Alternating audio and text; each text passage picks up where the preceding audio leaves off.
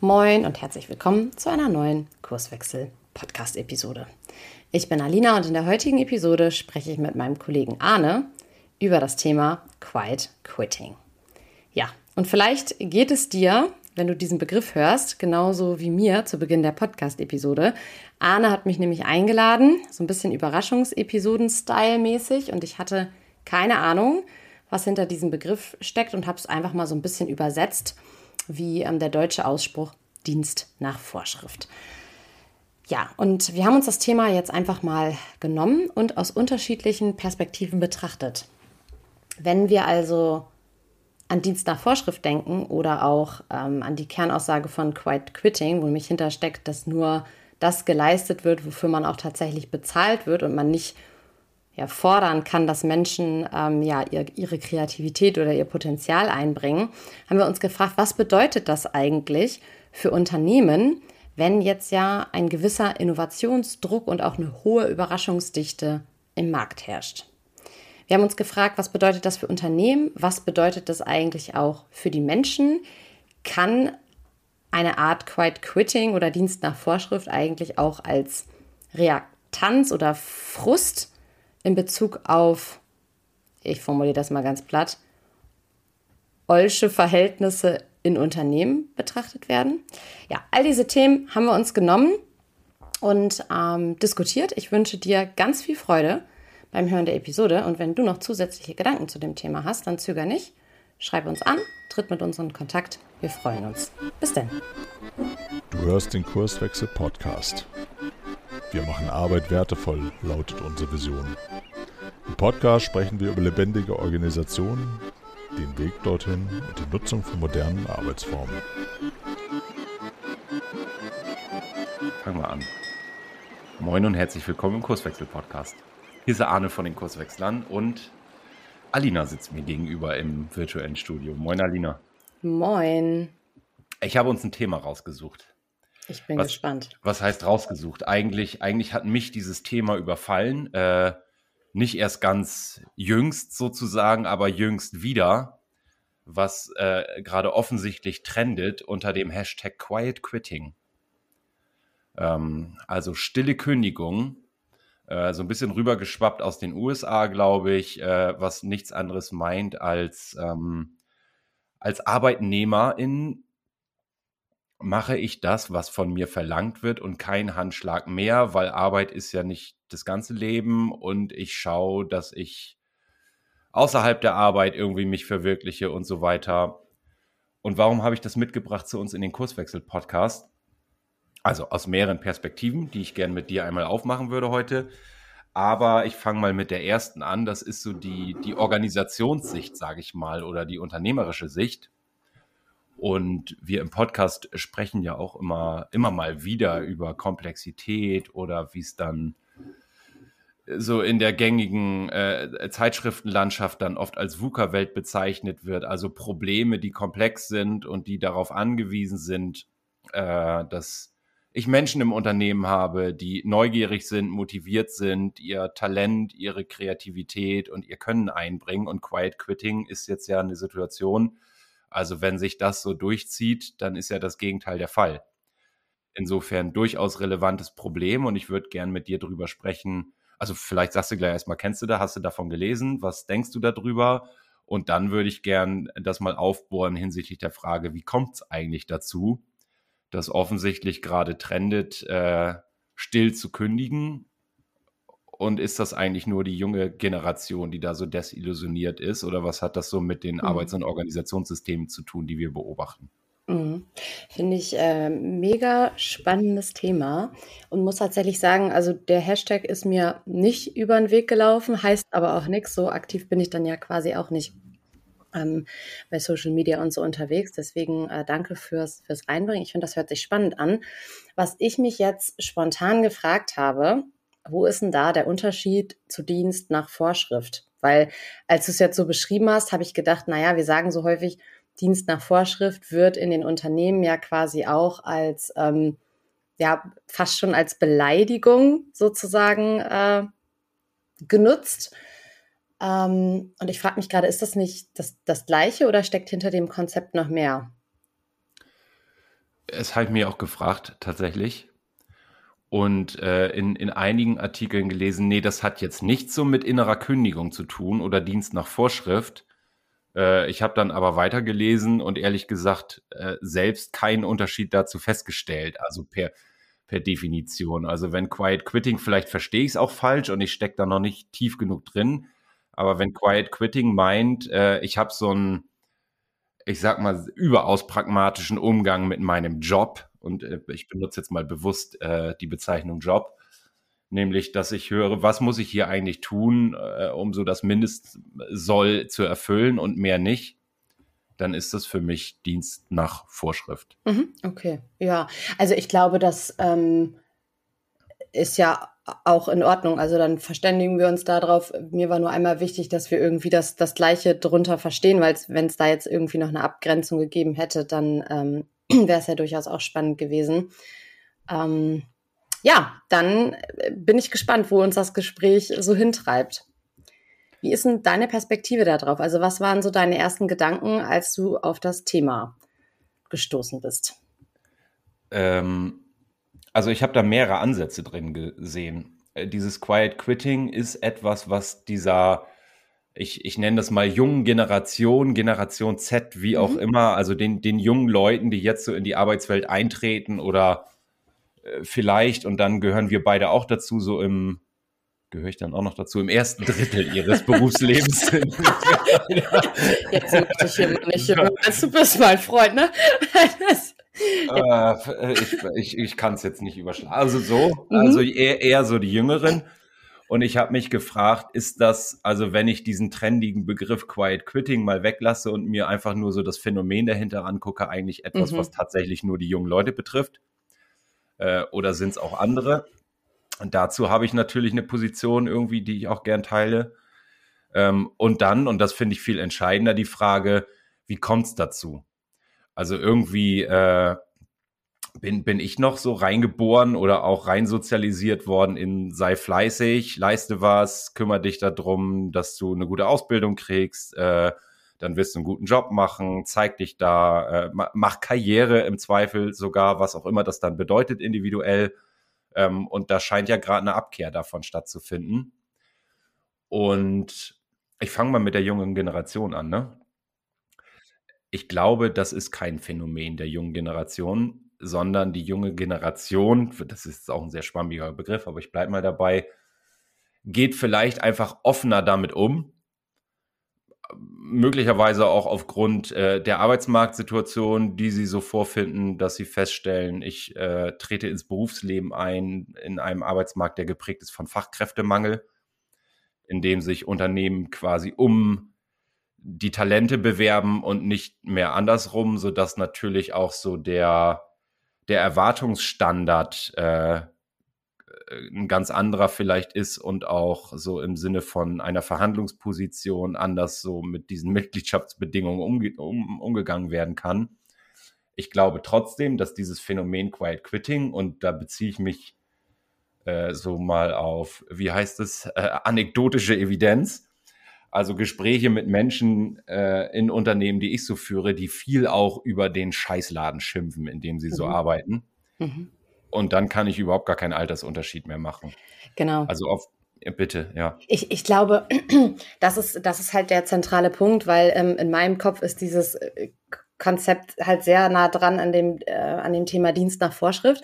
Und wenn ich das mal einfach so ganz platt nehme, dann würde ich sagen, ähm, kann ich da keinen Generationsunterschied feststellen, genauso wie du es eben gerade auch gesagt hast, sondern das ist etwas, wo ich schon eher von der Tendenz sagen würde, dass das insbesondere bei Menschen auftritt, die sehr lange in einer Organisation gearbeitet haben und ähm, teilweise über die Verhältnisse relativ frustriert sind und sich dann halt sagen, na, so ein bisschen aus dieser Frustration heraus, ich habe hier so viele Dinge irgendwie versucht und anzustoßen und jedes Mal bin ich damit wieder gegen die Wand gelaufen, aber auch keine, ähm, ja, vielleicht nicht mehr so die Initiative, mich nochmal neu umzuorientieren, dann mache ich jetzt halt Dienst nach Vorschrift. So.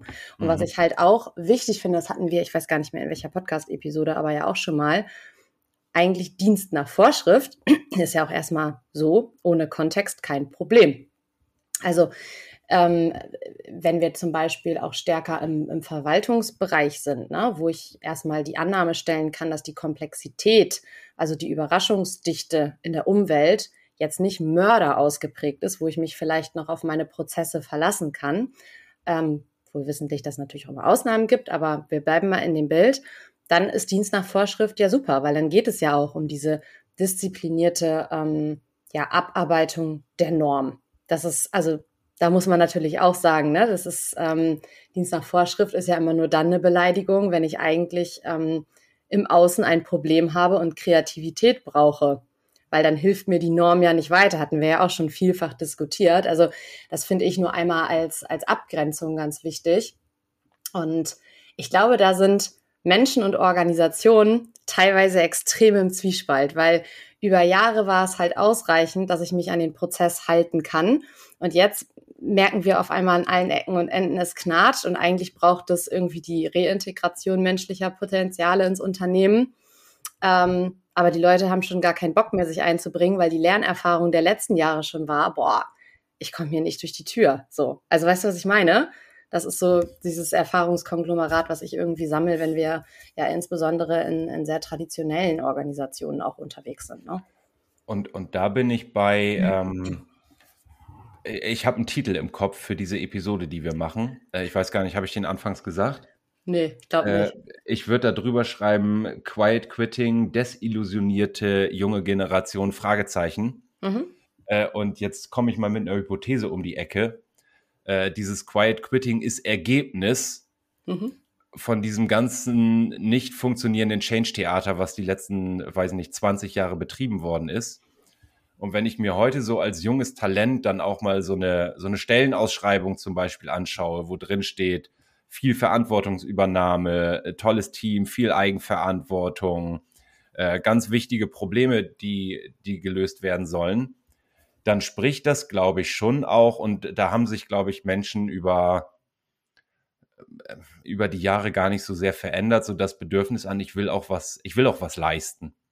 Ich will auch was bewegen und ich möchte gerne mit meiner Arbeit einen Unterschied machen. Ähm, und dann, und das schließt an an meine Hypothese, gehe ich mit der Erwartung rein, so als junges, junges Talent, ich kann jetzt hier ganz viel machen und reißen. Und ich habe auch Ideen, was alles falsch läuft und wie Veränderungen stattfinden müssten und welche Innovationen die Welt so braucht. Und dann stelle ich fest, ähm, jetzt habe ich hier eine Rolle in der Organisation.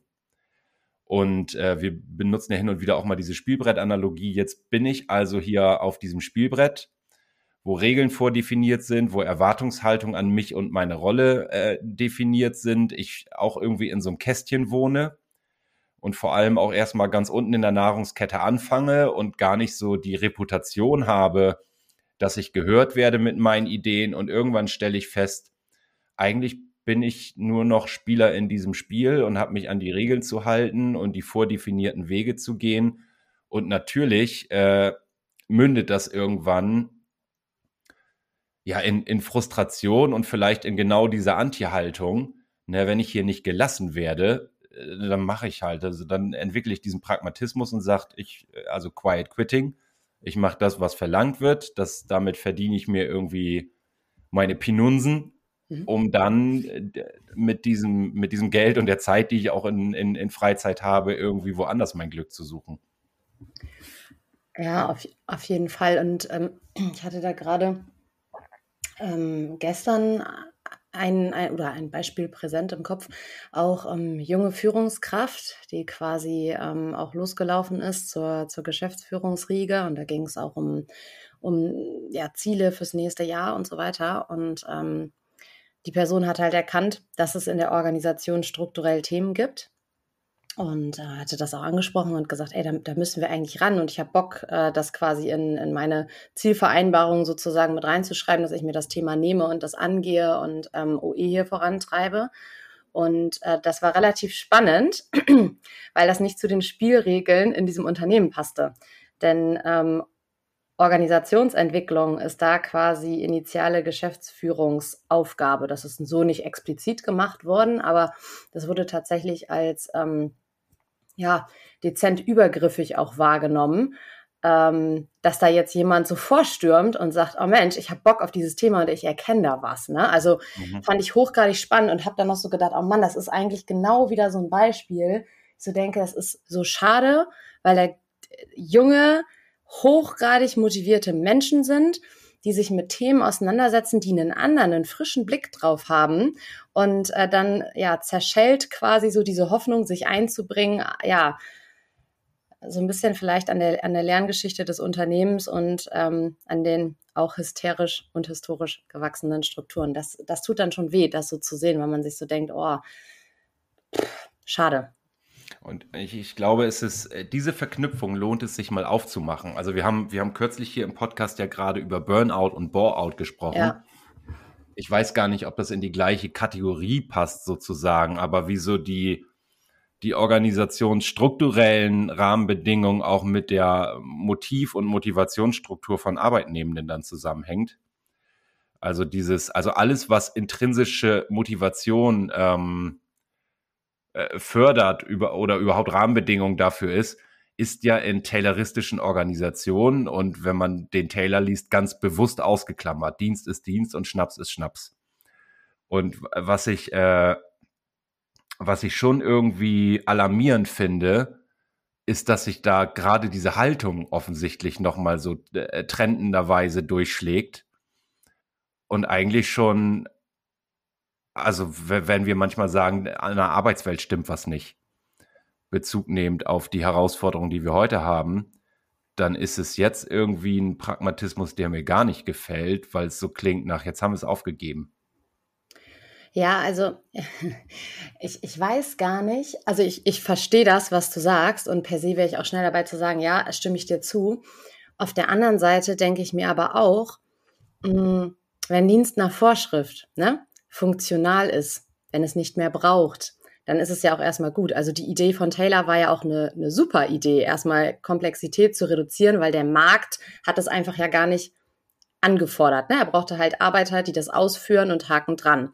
So, ähm, es wird natürlich äh, ja aus der systemtheoretischen Ebene dann wieder schwierig, wenn wir auf einmal gerade das Gefühl haben, okay, ähm, die Organisation, also die Unternehmen, kriegen gerade ein Thema, weil sich die Marktanforderungen ändern. Wir haben auf einmal gar nicht mehr das Thema mit dem Effizienzdruck, was Taylor damals als Thema hatte, sondern wir haben auf einmal das Thema des Innovationsdruckes, also eine Überraschungsdichte, die natürlich irgendwie hoch ist und ähm, ja, das, das finde ich halt irgendwie so schwierig, dass ich immer so das Gefühl habe, wenn man eine gewisse Lerngeschichte als Unternehmen durchlaufen hat, fällt es auch manchmal sehr, sehr schwer, auf, auf neue Ideen zu kommen. Und dann hat man stabile Probleme, also wie dieses wir brauchen eigentlich Menschen, die neue Ideen hier einbringen. Aber wenn wir dann Menschen haben, die neue Ideen einbringen, machen wir die neuen Ideen gleich tot, weil es irritiert zu sehr. Es ist zu anders, es ist nicht mehr anschlussfähig. Und damit wird eigentlich so dieser, dieser Lösungsversuch zur Ursache des Problems. Das führt das Ganze ja irgendwie ad absurdum. Weißt du, was ich meine? Und da denke ich mir manchmal so, oh, das ist, ja, es ist einfach eine totale Challenge. Und das tut mir auch für die Leute leid, weil natürlich, ähm, kommen wir alle motiviert auf die Welt. Wir hatten das schon so häufig im Kurswechsel-Podcast. Gerade die Jüngeren, die irgendwie Ausbildung fertig haben oder Studium fertig haben, wie auch immer, kommen ins Unternehmen und haben erstmal dieses, ich will hier was reißen. Deswegen treten sie ja auch dafür an und ich finde, das kann man auch erstmal jedem unterstellen. Ja, und dann kommt die bittere Realität und die Tatsache, dass hier ein ganz, genau, dann kommt der Praxisschock. Dann wird auf einmal klar, ey, wir spielen hier gar nicht, ähm, keine Ahnung, um in dem Bild zu bleiben, eigentlich spielen wir hier Mensch, ärger dich nicht.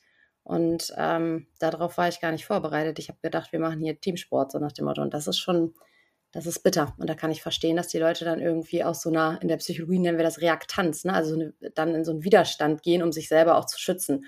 Mhm. Das kann ich gut nachvollziehen.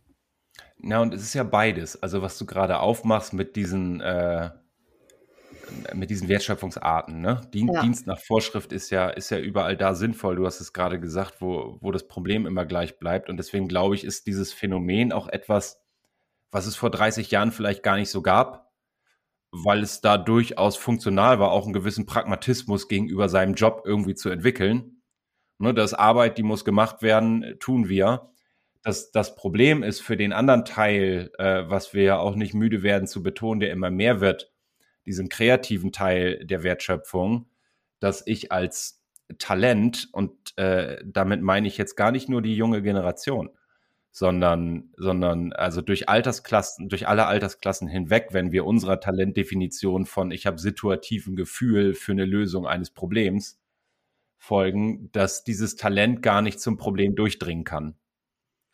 Weil die Organisation strukturell und auch mit den Managementinstrumenten und Prozessen und Praktiken und so weiter, die da dranhängen, nur auf die eine Art von Wertschöpfung vorbereitet und ausgerichtet sind. Und das frustriert und zwar durch alle Altersklassen, glaube ich, ne? dass sich dann auch, so wie ich das eingangs sagte, auch, auch durchaus ältere äh, Kolleginnen und Kollegen mal aufregen über diesen Scheißladen, wie man dann so sagt, mhm. ähm, was der einem alles abverlangt. Dabei würde man doch so gerne einfach die Probleme des Kunden lösen. Ja, ja, deswegen denke ich mir gerade eigentlich ist so dieses Phänomen, Dienst nach Vorschrift oder Quiet Quitting oder Reaktanz, wie wir es auch immer nennen wollen, ist jetzt ja gerade egal, eigentlich ein sehr vernünftiges Verhalten, wenn man als Individuum feststellt, ich kann hier nicht so, wie ich will. Und wenn ich es immer wieder versuche und quasi zu häufig gegen die Wand laufe, dann tut es auch irgendwann weh. Und deswegen, also finde ich das eigentlich, wenn das als Muster auftritt in der Organisation, ne, weil ich relativ viele Menschen feststelle, ähm, oder das bei vielen Menschen feststelle, dann sollte bei mir vielleicht mal ein bisschen eine Warnlampe angehen. Weil das ist ein guter Indikator dafür, dass die Organisation gerade dabei ist, an Dynamikversagen ja, wahrscheinlich unterzugehen. Ist exakt der Grund, warum ich dieses Thema mitgebracht habe. Also du sagst jetzt gerade, wenn das als Muster in der Organisation auftritt, es scheint ja gerade als Muster in der Gesellschaft mhm. aufzutreten. Mhm dass so eine Abkehr von der Arbeitsmoral irgendwie stattfindet, mhm. obwohl, obwohl in Arbeit so wahnsinnig viel drinsteckt, was äh, mir als Mensch so meine äh, natürlichen Motive irgendwie äh, dienlich sein kann. Ja, also absolut. Ich weiß gar nicht, mit wem ich neulich dieses Gespräch geführt habe. Ich glaube, das war in der Orkut-Ausbildung in irgendeiner Breakout-Session. Da sagte auch jemand, ja, Arbeit ist ja eigentlich so viel mehr. Es strukturiert ja nicht meinen Tag, sondern ich habe halt auch immer die Möglichkeit, irgendwie neue Dinge zu lernen, auch über mich selbst, über meine Kollegen und so weiter. Und ähm, da habe ich so gedacht, ja, also es ist ja auch eigentlich so, wie wir Menschen drauf sind, ne? sich weiterentwickeln, ähm, solange die anderen Bedürfnisse, wir hatten ja mal lang und breit und episch über diese Motivationsgeschichte gesprochen, so sofern das sozusagen, sofern da ein Haken dran ist, ne, dann kann ich mich natürlich auch darum kümmern, mich weiterzuentwickeln. Und im Endeffekt profitieren ja beide Seiten davon. Das ist ja auch äh, relativ offenkundig. Ne? Also einmal das Unternehmen eigentlich, weil ich brauche kreative ähm, Ideen. Der Benno Löffler sagt ja mal, ein Prozess hatte noch nie eine Idee und deswegen kann er auch nicht mit Komplexität umgehen. Und ich finde, das trifft den Nagel absolut auf den Kopf. Die meisten Unternehmen sehen sich mit so viel Überraschung konfrontiert. Ja, also muss ich mir überlegen, wie kriege ich denn äh, hier Rahmenbedingungen aufgestellt, damit die Leute auch ihre Dinge einbringen können. Und darum geht es doch. Also, ja. Und also täglich grüßt das Murmeltier, ne? So, zumindest was unsere Themen angeht. Wir haben mal so eine Doppelepisode gemacht, wir beide zu äh, Motivation. Mhm. Genau. Also wenn, wenn ich mir da mal dieses, dieses Zwei-Faktoren-Modell von dem Herzberg greife, der ja zwischen Arbeitszufriedenheit und Arbeitsmotivation unterscheidet, dann ist, also ich glaube, Unternehmen haben das schon erkannt, dass es schwierig ist äh, mit dieser, und das ist ja das Vorurteil, was dann mit dieser jungen Generation und äh, bespielen, also es findet ja dann äh, auf diesem, auf diesem Arbeitsmarkt vor allem gerade so ein Wettrüsten mit Hygienefaktoren statt ne, also das noch, noch ein Bällebad, noch eine voll, noch ein Kaffeevollautomat, flexible Arbeitszeit, Homeoffice, höhenverstellbare Tische, Yogakurse, hast du nicht gesehen. Was alles nicht darauf einzahlt, dass Motivation stattfindet. Also, dass ich äh, mal wieder eine Abkehr von diesem Quiet Quitting leisten will und sage, Mensch, in der Arbeit sehe ich wirklich was wofür es sich lohnt, nicht zu fragen, muss ich das eigentlich tun, sondern wo ich echt Bock drauf habe, weil ich irgendwie das Gefühl habe, ich löse damit ein Problem, ich bin nützlich für andere, für die Gesellschaft, also diese Erfolgserlebnisse, Anerkennung für das, was ich leiste, die Arbeit selbst, äh, persönlicher Fortschritt und Wachstum und so weiter. Das ist alles ausgeklammert in dieser Glücksbewirtschaftung. Und ich glaube, wenn wenn Unternehmen dann einen Beitrag le leisten wollen aus gleich mehreren Interessen, ne? erstmal aufgrund des Fachkräftemangels und des äh, Kampfs um Talente, aber auch äh, vielleicht so mit diesem gesellschaftlichen Anspruch ist gerade eine echt beschissene Entwicklung, die wir da beobachten. Dann bin ich ja bei, hört mal auf, auf eure Website zu schreiben, wie toll der Kaffee ist und äh, wie, wie schön und nett ihr das gemacht habt, sondern äh, bietet den Leuten wieder an, ihr Talent einzubringen, echte Probleme zu lösen, wirksam zu sein mit dem, was sie tun. Und ich glaube, da ist viel, viel Nachholbedarf in Organisationen, weil das oft systematisch verhindert wird. Ja, und was ich zusätzlich wichtig finde zu betonen, weil du das jetzt auch gerade nochmal gesagt hast, dass man das gerne so ähm, auf die jüngeren Generationen abwälzt, ne? dass man sagt, irgendwie die Arbeitsmoral fehlt. Das ist ja eigentlich auch eine, eine Unterstellung oder auch, ich sage mal in Anführungszeichen, eine Schuldzuweisung, die aber natürlich aus Unternehmenssicht total funktional ist, weil in dem Moment, mhm. wo ich sage, na ja, es liegt an den Leuten, lauert da schon wieder die Personifizierungsfalle, wie wir dann ja halt auch sagen. Und ich muss mich als Unternehmen nicht mehr damit auseinandersetzen, woran kann das eigentlich bei uns, ähm, ja, ich sag mal, organisationsstrukturell liegen, ne? weil diese Ebene muss man natürlich dann auch auf der Pfanne haben, dass es halt eben nicht das Gleiche ist, ähm, von der Organisationsstruktur her zu argumentieren oder von den Leuten. Ne? Also das sind halt ja so viele Blickwinkel, die man da irgendwie auf dem Schirm haben muss. Und deswegen finde ich das nochmal wichtig. Also es ist funktional aus einer Unternehmenssicht, aber es ist wahrscheinlich nicht so, wenn man die Brille so aufbehält, dass es einem großartig weiterhilft. Also weil es nicht dazu führt, dass man ja der Problemursache auf den Grund geht. Ne? Es, es ist äh, allen voran höchst unanständig, finde ich dir als ver ver verzogene Generation Z-Göre zu unterstellen, du würdest es nicht schaffen, einen gesamten Arbeitsalltag ohne Me-Time und Yoga in der Mittagspause auszuhalten. Ja, deswegen ist ja gut, dass ich im Homeoffice arbeite, da merkt das keiner. Ja, ich, ich habe jetzt, also das Du war so ein, äh, war weiß, so ein Platzhalter, ich, ne? Ah, ich weiß, das ist schon alles klar. Ich bin gerade echt am, am gucken, weil ich tatsächlich gerade gar nicht weiß, wann diese ähm, ja, doch, ich bin echt Generation Z. Krass. Äh, äh, wie, wie ist das eingeteilt? Von 95 bis 2009. Ja, 95er Jahre. Ja. Ah. Bist Generation Y. So viel dazu. Haben wir heute wieder was gelernt. Gerade noch so, glaube ich, ne? Ja. Steht das, steht das da auch? Ja, wobei, nee, bist du schon drin. 1980 bis 94. Ja, da bin ich drin. Da bin ich drin. Naja, aber auch da, da, davor kommt X, ne?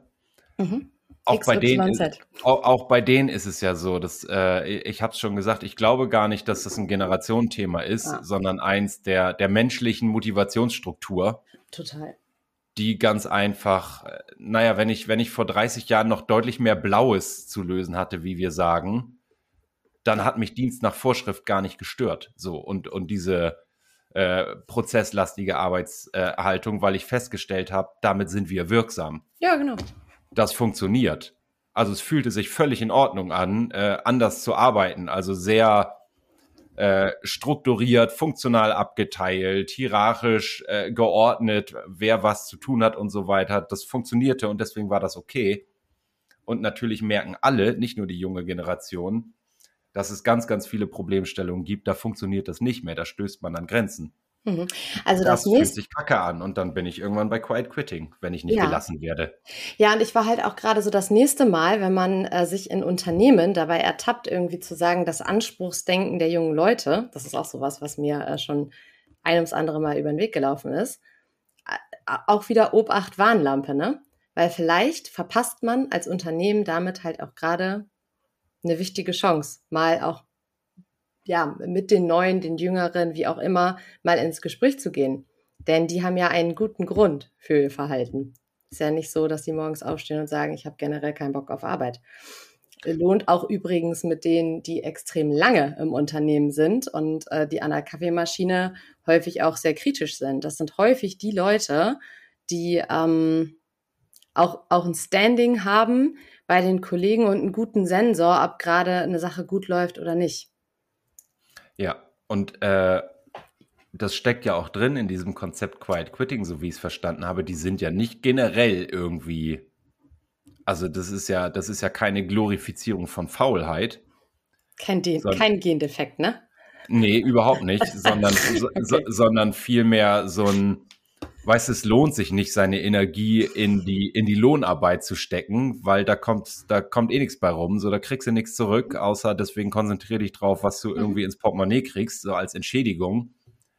Und nimm, und nimm deine Energie, um außerhalb deines äh, Lohnarbeitslebens sozusagen geile Sachen zu machen. Mhm. Wobei wir dann schon wieder beim äh, originären Gedanken von New Work wären, ne? weil das war ja genau damals der Aufsatzpunkt für Friedhof Bergmann, nämlich hinzugehen und zu sagen, was wollen die Menschen eigentlich wirklich, wirklich tun, aber nicht im Bereich der Lohnarbeit, sondern mit der Zeit, die übrig wird, wenn zum Beispiel ähm, ja mehr Automatisierung etc. einzieht ne, in die in die Industrie.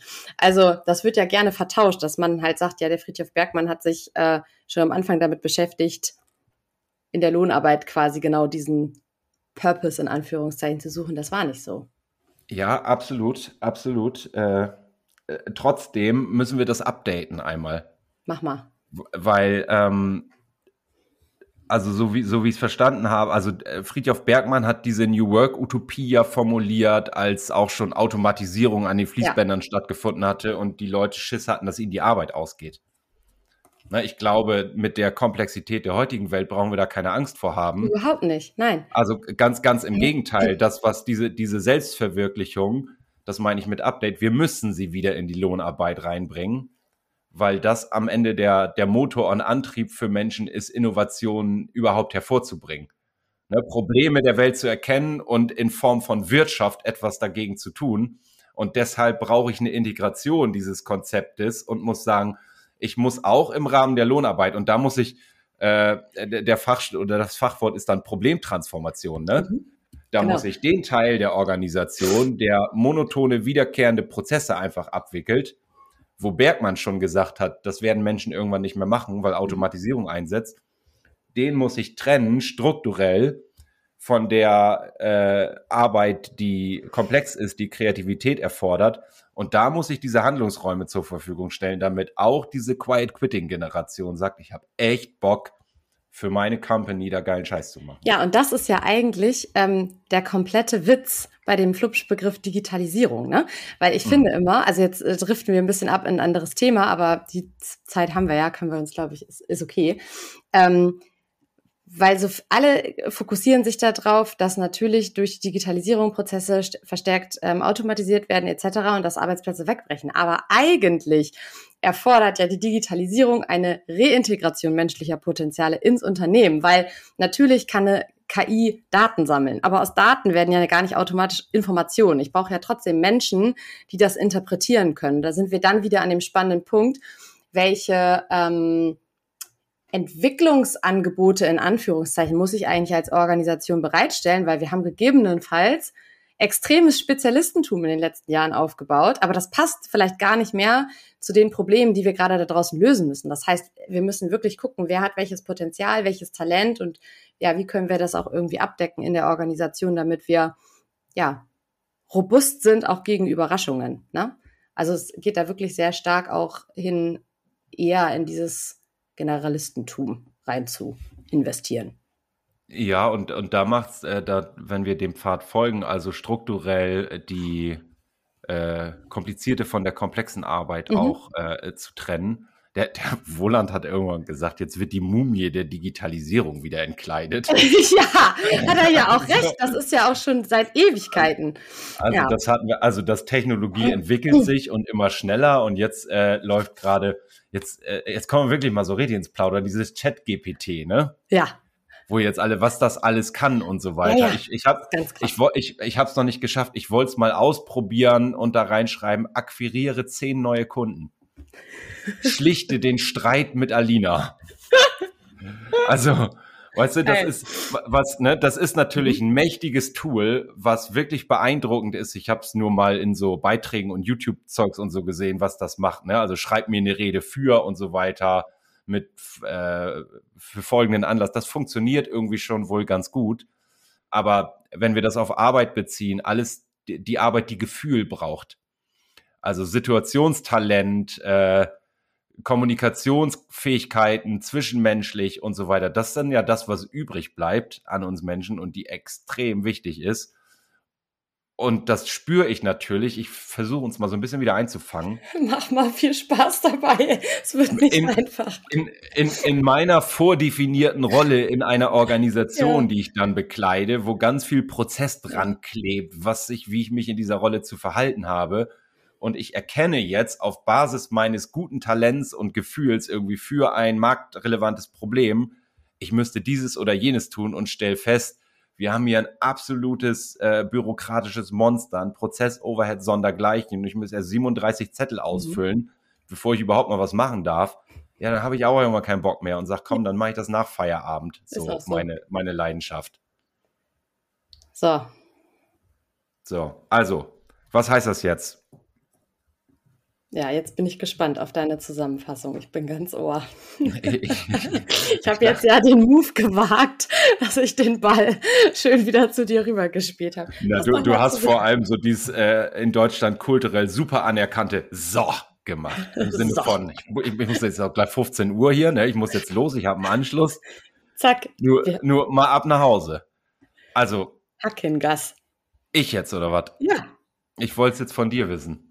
Was für mich hängt, was war für mich bemerkenswert ja. an dieser Podcast-Episode im Sinne von, das merke ich mir. Ähm, es war ein wilder Ritt, wenn ich das gerade so ähm, von meinem geistigen Auge rekap rekapituliere. Auf jeden Fall, dass es diese Reintegration der Menschen braucht und dass eigentlich dieses Thema, wenn ich das als Muster erkenne, ne, dass Leute, ähm, ja, ich, ich bleibe bei Dienst, nach Vorschrift äh, machen, dass ich mich als, also als Unternehmen eigentlich fragen muss, warum? Also was provoziert sozusagen diese in Anführungszeichen Demotivation?